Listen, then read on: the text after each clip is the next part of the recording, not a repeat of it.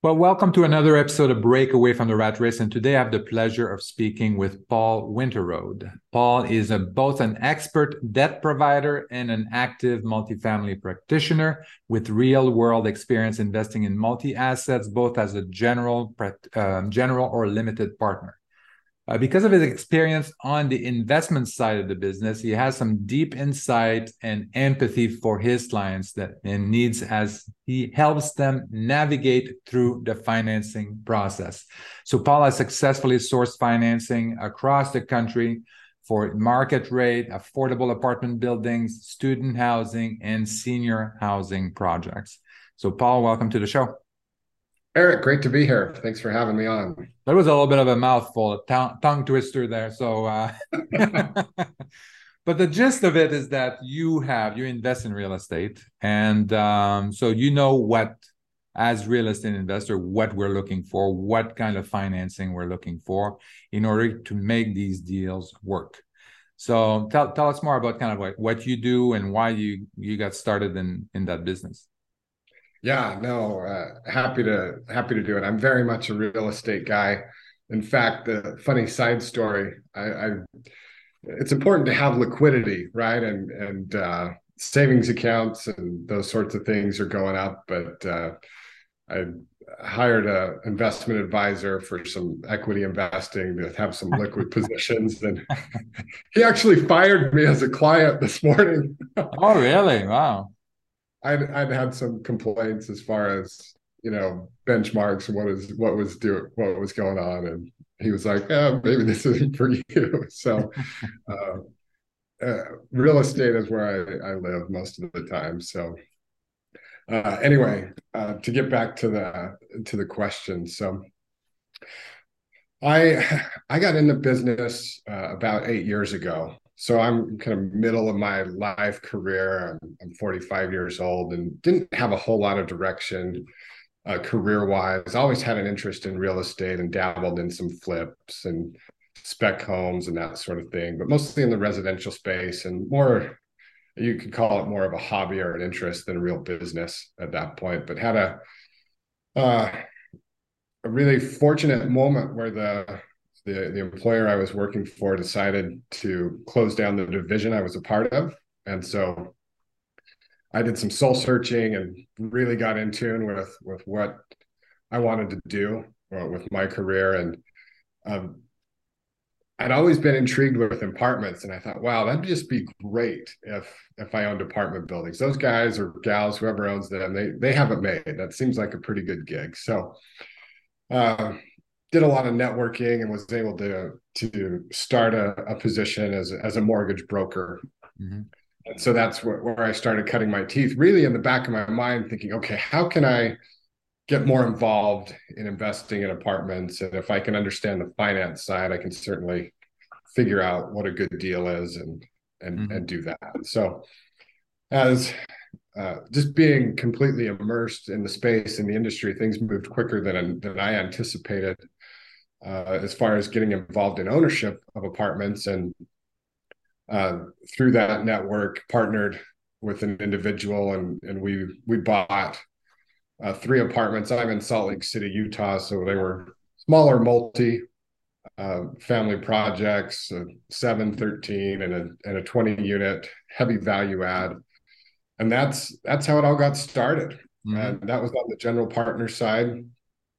We we raised equity, so we had limited limited partners, and uh, the market. And this was around 2017, 2018 when um, we got into those deals and uh, had had real successful exits and um, got involved in a couple other other multifamily projects as a as a general partner and decided through that process uh, because being the general partner, being in charge of everything, is is very much a job. You are running a business, and especially if you've got mul- multiple properties. And so, yeah. when I started, I was like, "Who? I, would never want to be a limited partner." And now, I'm almost exclusively a limited wow. partner. I've, I've, shifted to that uh, mindset just because I I really like the the mortgage business that I, that I'm a part of, and it it helps me um, meet great people and meet sponsors and get access to, to opportunities I may not have have otherwise, and, and it also keeps me sharp on on what to look for. Mm-hmm. So, yeah, as of today, I'm I'm very much the the day job is in the is a mortgage broker. Yeah, and and uh, I've got uh, a nice portfolio of of uh, investments as as a limited partner in, in multifamily mm-hmm. assets across the country.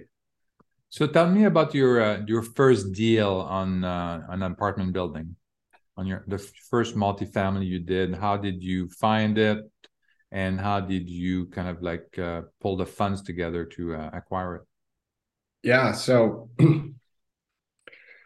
uh, actually, I was just looking on the on the multiple listing service, just sort of perusing, and if memory serves me, I think I, I, was I was looking at this property. I found this seven unit uh, in near downtown Salt Lake, and um, I think I did some math wrong. Actually, I shouldn't admit that, but I actually did some math where I thought, "Wow, this is like this is an amazing deal." And so I called up my my soon to be business partner, and we started looking at it and uh, we got the math right, but found out that it was uh, an out of state owner selling two assets that were right across the street a seven unit and then a 13 unit.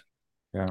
They were in really bad shape. I mean, they were they were occupied, but um, properties built early 1900s and, and a, bigger homes that were converted into apartment units. And so uh, we ended up we ended up um, getting both properties under contract, not not having all the equity that we would need ourselves. Uh, we we felt like we we could figure it out and, and knew what we needed to do, and so uh, we we got them under contract and then started uh, plans for the the renovation work, and it was a fairly heavy lift, and and then just started reaching out to friends and family. He was on the on the um, broker side, so the commercial real estate agent broker side, and so we were both a known entity in the space, and so uh, we were able to get um, fairly high leverage bridge loans at the time. I think we were, I think we may have got to eighty percent loan to cost. It may have been seventy five, but mm-hmm. ultimately raised between the two properties uh, about about a million dollars uh, from limited partners. We put a little of our own money in, but but not a whole lot. And then any any financing, any financing from uh, any kind of like institutions. Yeah, yeah. There was a, a local credit union. Okay. That funded it. It was it was actually a construction loan, but it was it was tr- it was very much a bridge loan. Yeah. But they, they tagged it as a construction loan. I love credit unions. I mean, they uh, they really you know you're planning to improve the community and all of that. I mean they're all about that and you know they make it easy to get a loan. I mean the first loan i got when i got you know a long time ago the first apartment building i bought yeah was a credit union. I went to the banks and stuff like that. They didn't they didn't care. They didn't want to lend yeah. money to me. They, they saw me walk in and they said no it didn't matter what the project was they would never never, never lend me the money uh, I was yeah, they're great. They they can be more friendly. They they can also yeah take their time as well. They have their own agenda and yeah. Uh, they they're not always efficient, but uh, yeah. certainly a good source of funds. Yeah, that's right. I mean, and I think often the these fund these uh, the credit unions are overlooked. I think um, I think people should pay more attention and then really try to reach out to them because again, they're community focused. If you're gonna go and improve the business you're improving like two buildings in uh, downtown salt lake city that were dilapidated or you know or not very well maintained and now you're gonna you're gonna make, make some massive renovation. I mean they they love that. They love to be part of that yeah um, so that's good and then the rest of it you basically got through uh, friends and family so that's good yeah you never have enough friends if you keep growing, you run out of friends, and then yeah, you, yeah, yeah. you need institutional equity. But there's Well, one of my favorite saying is always like, uh, you know, you have you. It doesn't matter how much money you have. You just like you're always short a couple of millions. It doesn't doesn't matter, and that's true. As you people think, oh, I'm I'm just starting real estate, but eventually I won't need any money from anybody. I'll just I'll just uh, fund all the deals myself out of pocket and stuff like that. And so, eh, yeah, you kind of have that intention at the beginning, but then you find bigger deals, and it's oh, I'm I'm short. Like I'd like to get some people, or I want to make.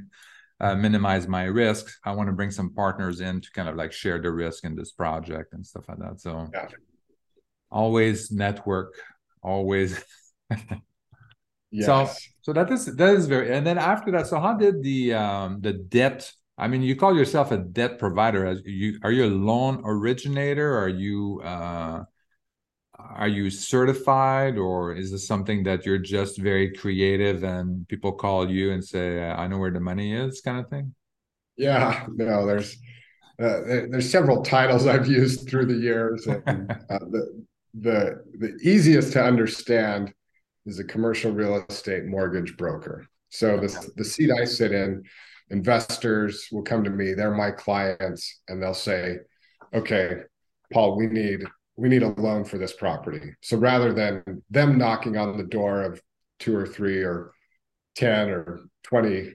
lenders and you know they of course there's some known entities like the local credit unions but there's there's all sorts of lenders that I have access to that the general public would have no idea of or how to reach from yeah. Yeah. CMBS lenders yeah. uh, to life companies to private lenders to non brick and mortar banks to banks based out of state that lend in in our state and so I I'm with a company called StackSource, and the the reason I I came to the company was was the technology that's been yeah. developed to really facilitate the process. So the you know, the traditional uh, mortgage broker and, and, in the commercial real estate space, um, and there there's all sorts. There's large firms. There's there's people that have their own LLC that that work out of their home, and that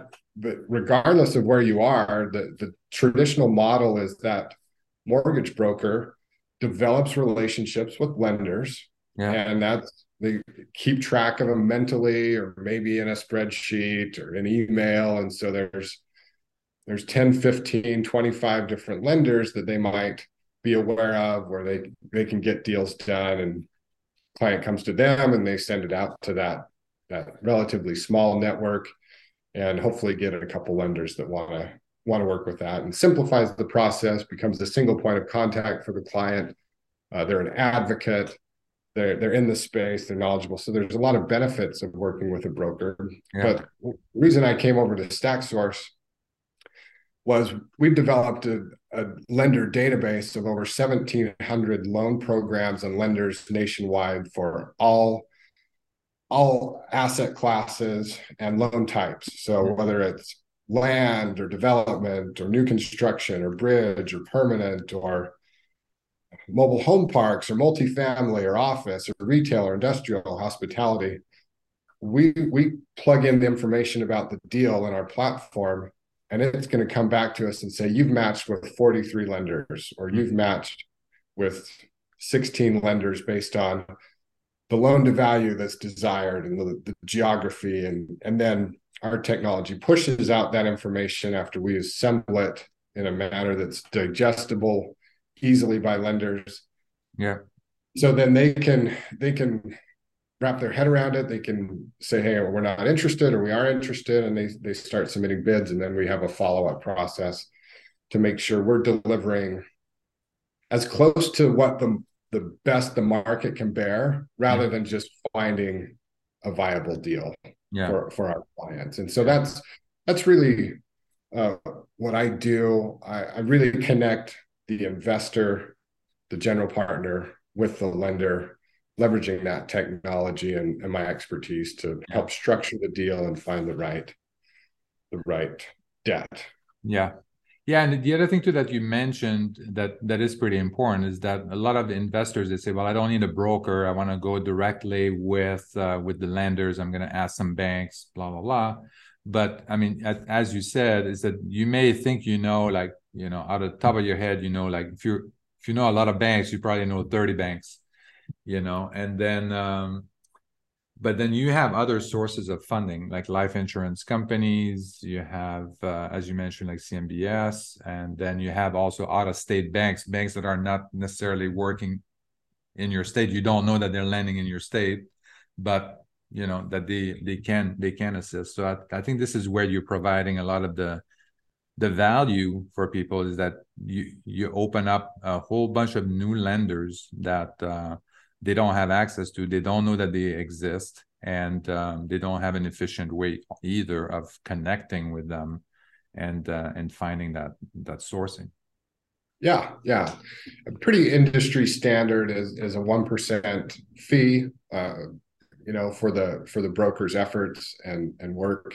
Yeah. And if you do if you do the math on on like a five year term all you need is a half percent better in an interest rate and it's gonna it's gonna make up for that yeah. that fee. And there's some other advantages of, of working with the broker. Uh, admittedly I, I i sit in a biased seat but um if you go direct and and by all means go direct if, if you want to if you want to do that. But how often are you going to transact with that lender? What sort of rapport do you have every year, every other year, every four years. Yeah. I'm transacting with them every week, every month. They they know and trust me. Uh, they have a lot to lose if they screw up the deal and have a significant retrade or something because uh, then they lose me as a as a source of business mm-hmm. to them or that mortgage broker, yeah. if you will.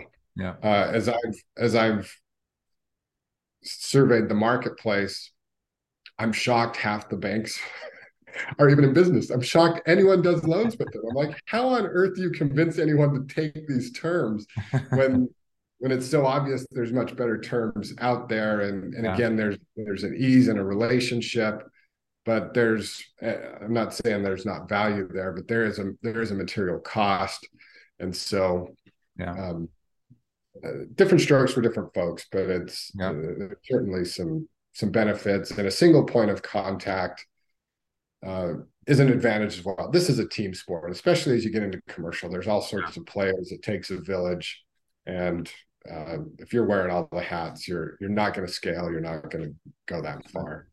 Yeah, that's that's very true. I mean, I think this is uh, you know, real estate investing is definitely a, a, team sport. You have to build your team, especially for us. I mean, we do like out of state investing, so we definitely have to trust the team on the ground and all of that. I mean, we wouldn't be able to, to be where we are today without without the team, without uh, and listening to everybody's expertise and um, so that we yeah we can grow the business that way. Um, so, th- so uh, the kind of deal, what kind of like uh, financing do you do? I know you mentioned, like I mentioned in the intro, kind of like apartment buildings, student housing, senior housing projects. These are uh, these could be like mainly like commercial kind. Do you only do commercial financing, or do you also do like uh, residential financing for? Yeah.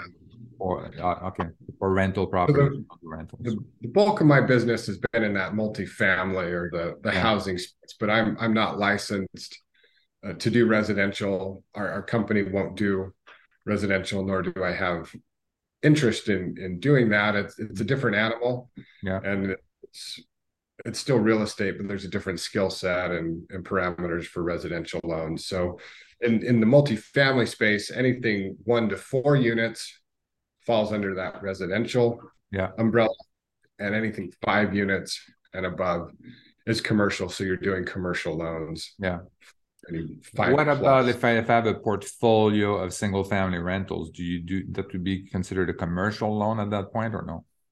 Yeah, there there are a handful of lenders that yeah. do portfolio loans, um, and they're they're more nationwide, kind of non of the non-recourse, similar to a, a, Fannie and Freddie loan. Although Fannie and Freddie don't do those currently, yeah. they've dabbled with them but haven't really made the model work. And it, it, you can get non-recourse you can get full-term interest only on, on lower leverage typically your your rates for that are going to be one to two percent higher than you'd find from your residential Fannie Freddie loan. So, yeah. uh, you, if, if, you if you are building a portfolio, you can get to a point where you you're just fannied and freddied out, and so you need to look at something like that, and then you can do a, a portfolio loan where it's one payment, all the assets sit under that. There can be release clauses and provisions for that if you need to trade in and out of or one yeah. or yeah okay one or two properties but that that uh, is a commercial loan that exists so that, yeah so that would fall under your your umbrella because we do have uh, some investors that they they're building a you know they start with one rental two rentals and all of that and then all of a sudden they end up like you know they have their 10 10 mortgages and they still want to grow. And i say how do we structure the deal after that? Or sometimes they just can't uh, they can't get the traditional financing. I mean they just um, so what are some of the parameters for the portfolio loans that you saw? Because sometimes uh, like i was uh, about to say is that some of our borrower or investors they don't have they don't have necessarily the w2 income they're real estate investors or they are contractors or something like that so they don't have like they have a slightly different income that uh, people are yeah. or they have a good credit score but they want to be able to find a loan where it's not dependent on W two income. Yeah.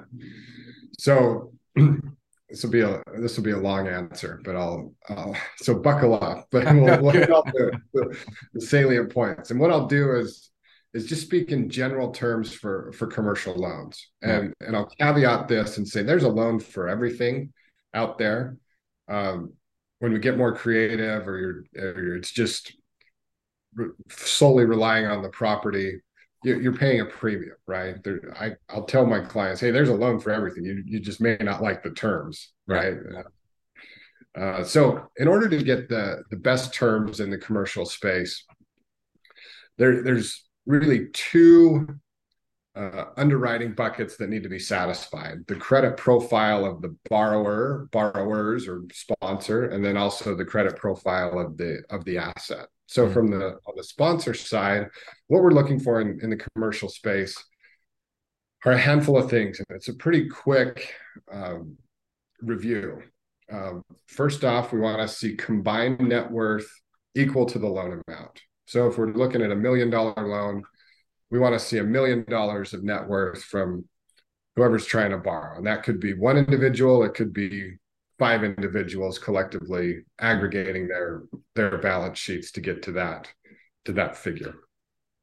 We want to see liquidity equal to about 10% of the loan amount. So again, that using that million dollar example, 100,000 in liquid assets. That's cash uh, in a checking savings account or equities in um, you know just highly liquid assets. Yeah. Uh, any any retirement accounts, even if it was in cash, do not count for as as liquidity. Okay.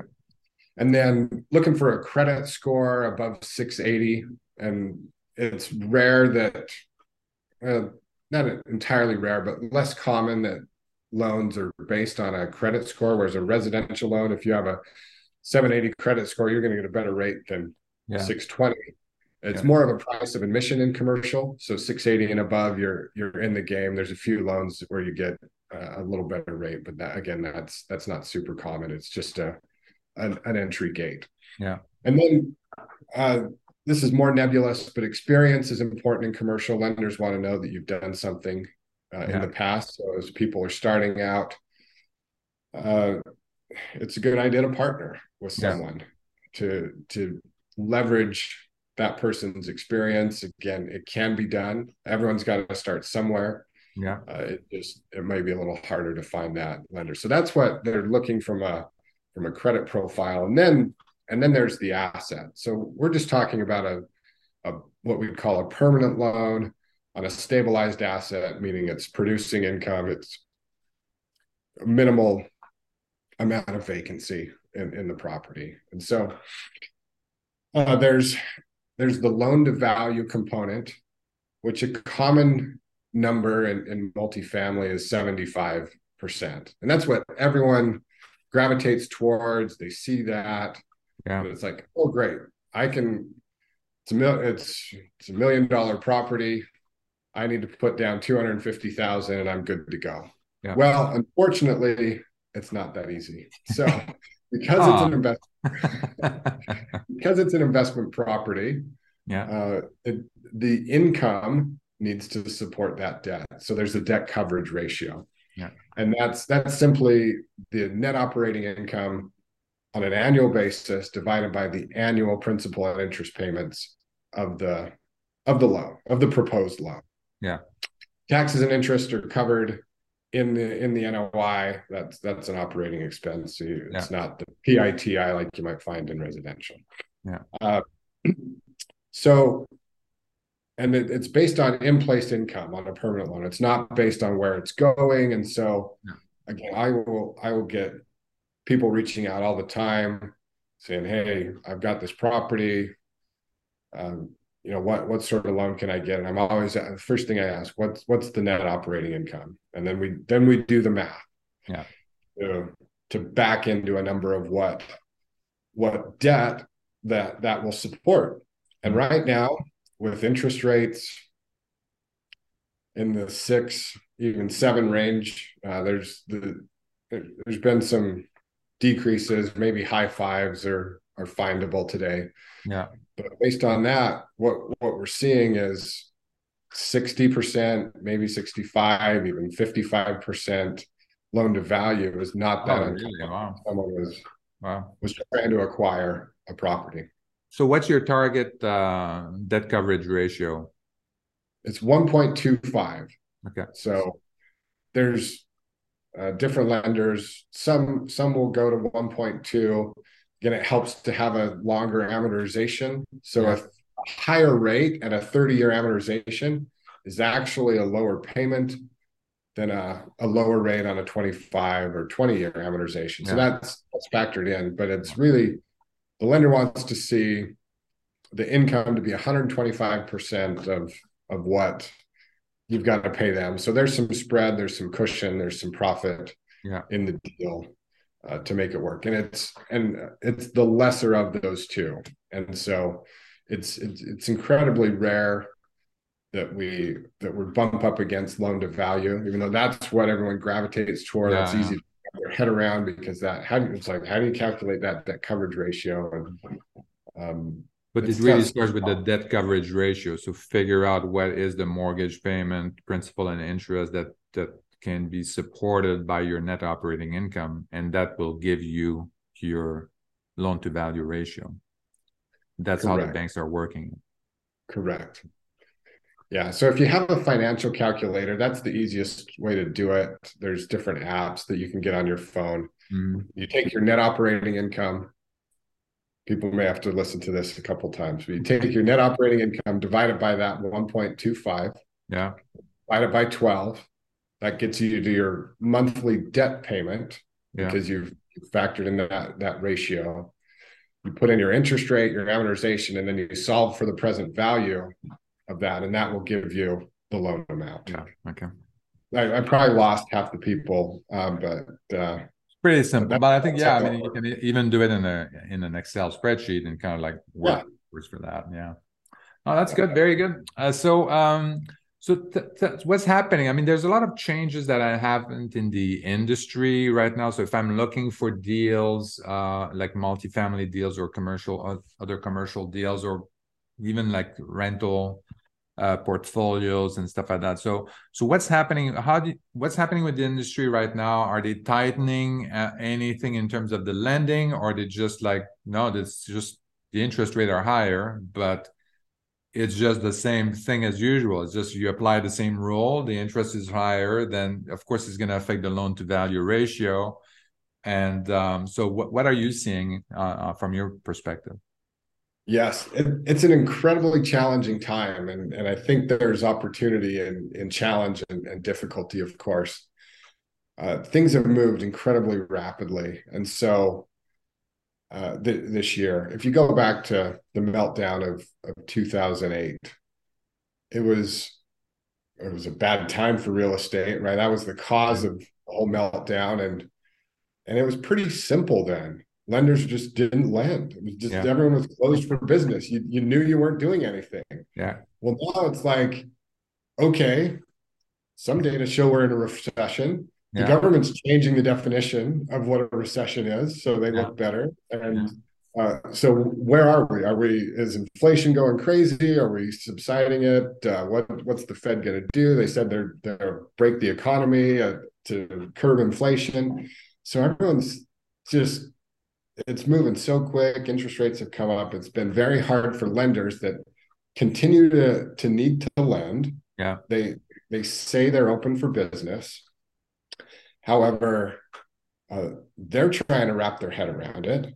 Uh, the loans, the because interest rates have gone up so much, it's harder to get loans to size to to hit that more that leverage level we're more accustomed to in that 65 70 75% even 80 yeah. and that's that's almost a, uh, impossible. Uh, and and the and the, the term that I'm hearing now that's emerged over the last two three weeks is the cash in refinance, and I've got a couple clients that are faced with that, meaning you have to put money into refinance to that. Uh, yes. Uh, wow. Yeah. So yes. why would you do that?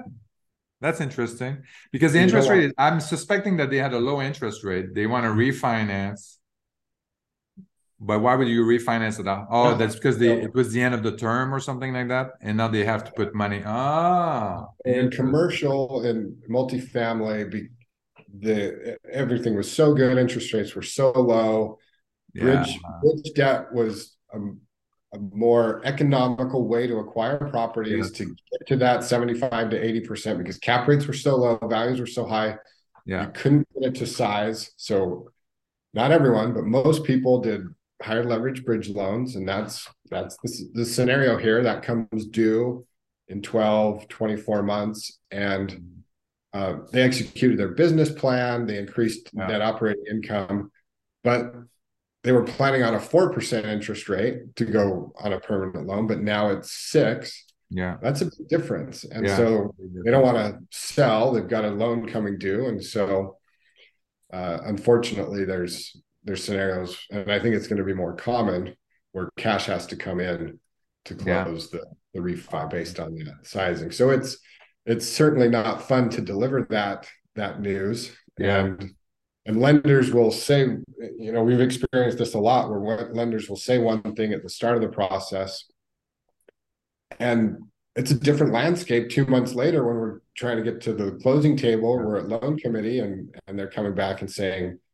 hey, we can't do this now. And so yeah. there's it it's it's been a very challenging time, but but lenders are still active. There are still deals. Sellers are starting to realize that we're not in a a 3% cap rate world anymore. They're starting to catch up. They're still lagging and not wanting yeah. to accept some higher cap rates, but we're seeing that and and uh, people are cautious out there. The lending environment is is definitely cautious, but but by and large, active. What what has really slowed down is is some bridge lenders have closed doors, and then construction lending is yeah is tougher to get done. But there's that's again why I like sitting in my seat and uh, I've talked to several bankers and folks that are super slow. I'm as busy as ever. I oh, yeah. people people need not only to find lenders that are lending, but every dollar counts. So finding that absolute best rate or finding that lender that'll do the construction yeah. to keep their project going because they're optimistic about the future. Uh, they need help. So yeah. uh, we do the best we can to to help them and get. get See, there done. are people that are optimistic about the future. See, I'm not the only one. fundamentally fundamentally, we I'll say this: we needed a slowdown. Things things were too robust yeah, for too yeah. long, and, and we were overdue for a correction. And I think it's healthy overall for things to to come back. Yeah, reset a little bit. But fundamentally, there is a housing shortage. Yeah, that's not going to go away, and that's only going to be exacerbated because there's going to be less building. Yeah, there's there's not going to be any single family home building at all for the next yeah. couple years. Yeah. So where are people going to live? Yeah. Yeah, exactly. And I think that high interest rate at this, the fact that it also increased so quickly. I mean, you have builders like in, uh, I know in Vegas and the Vegas area and uh, Phoenix, Arizona, and stuff like that. That they're going to be caught. They they were very surprised by the increase in interest rate, and all of a sudden, they can't sell the house because the interest rate is too high, and then there's no demand for these houses. So it's just like, yeah. You know, what do they do? They're going to lose money on these houses. They've already committed the funds. They bought the material you know they bought the material they build the house. What are they going to do?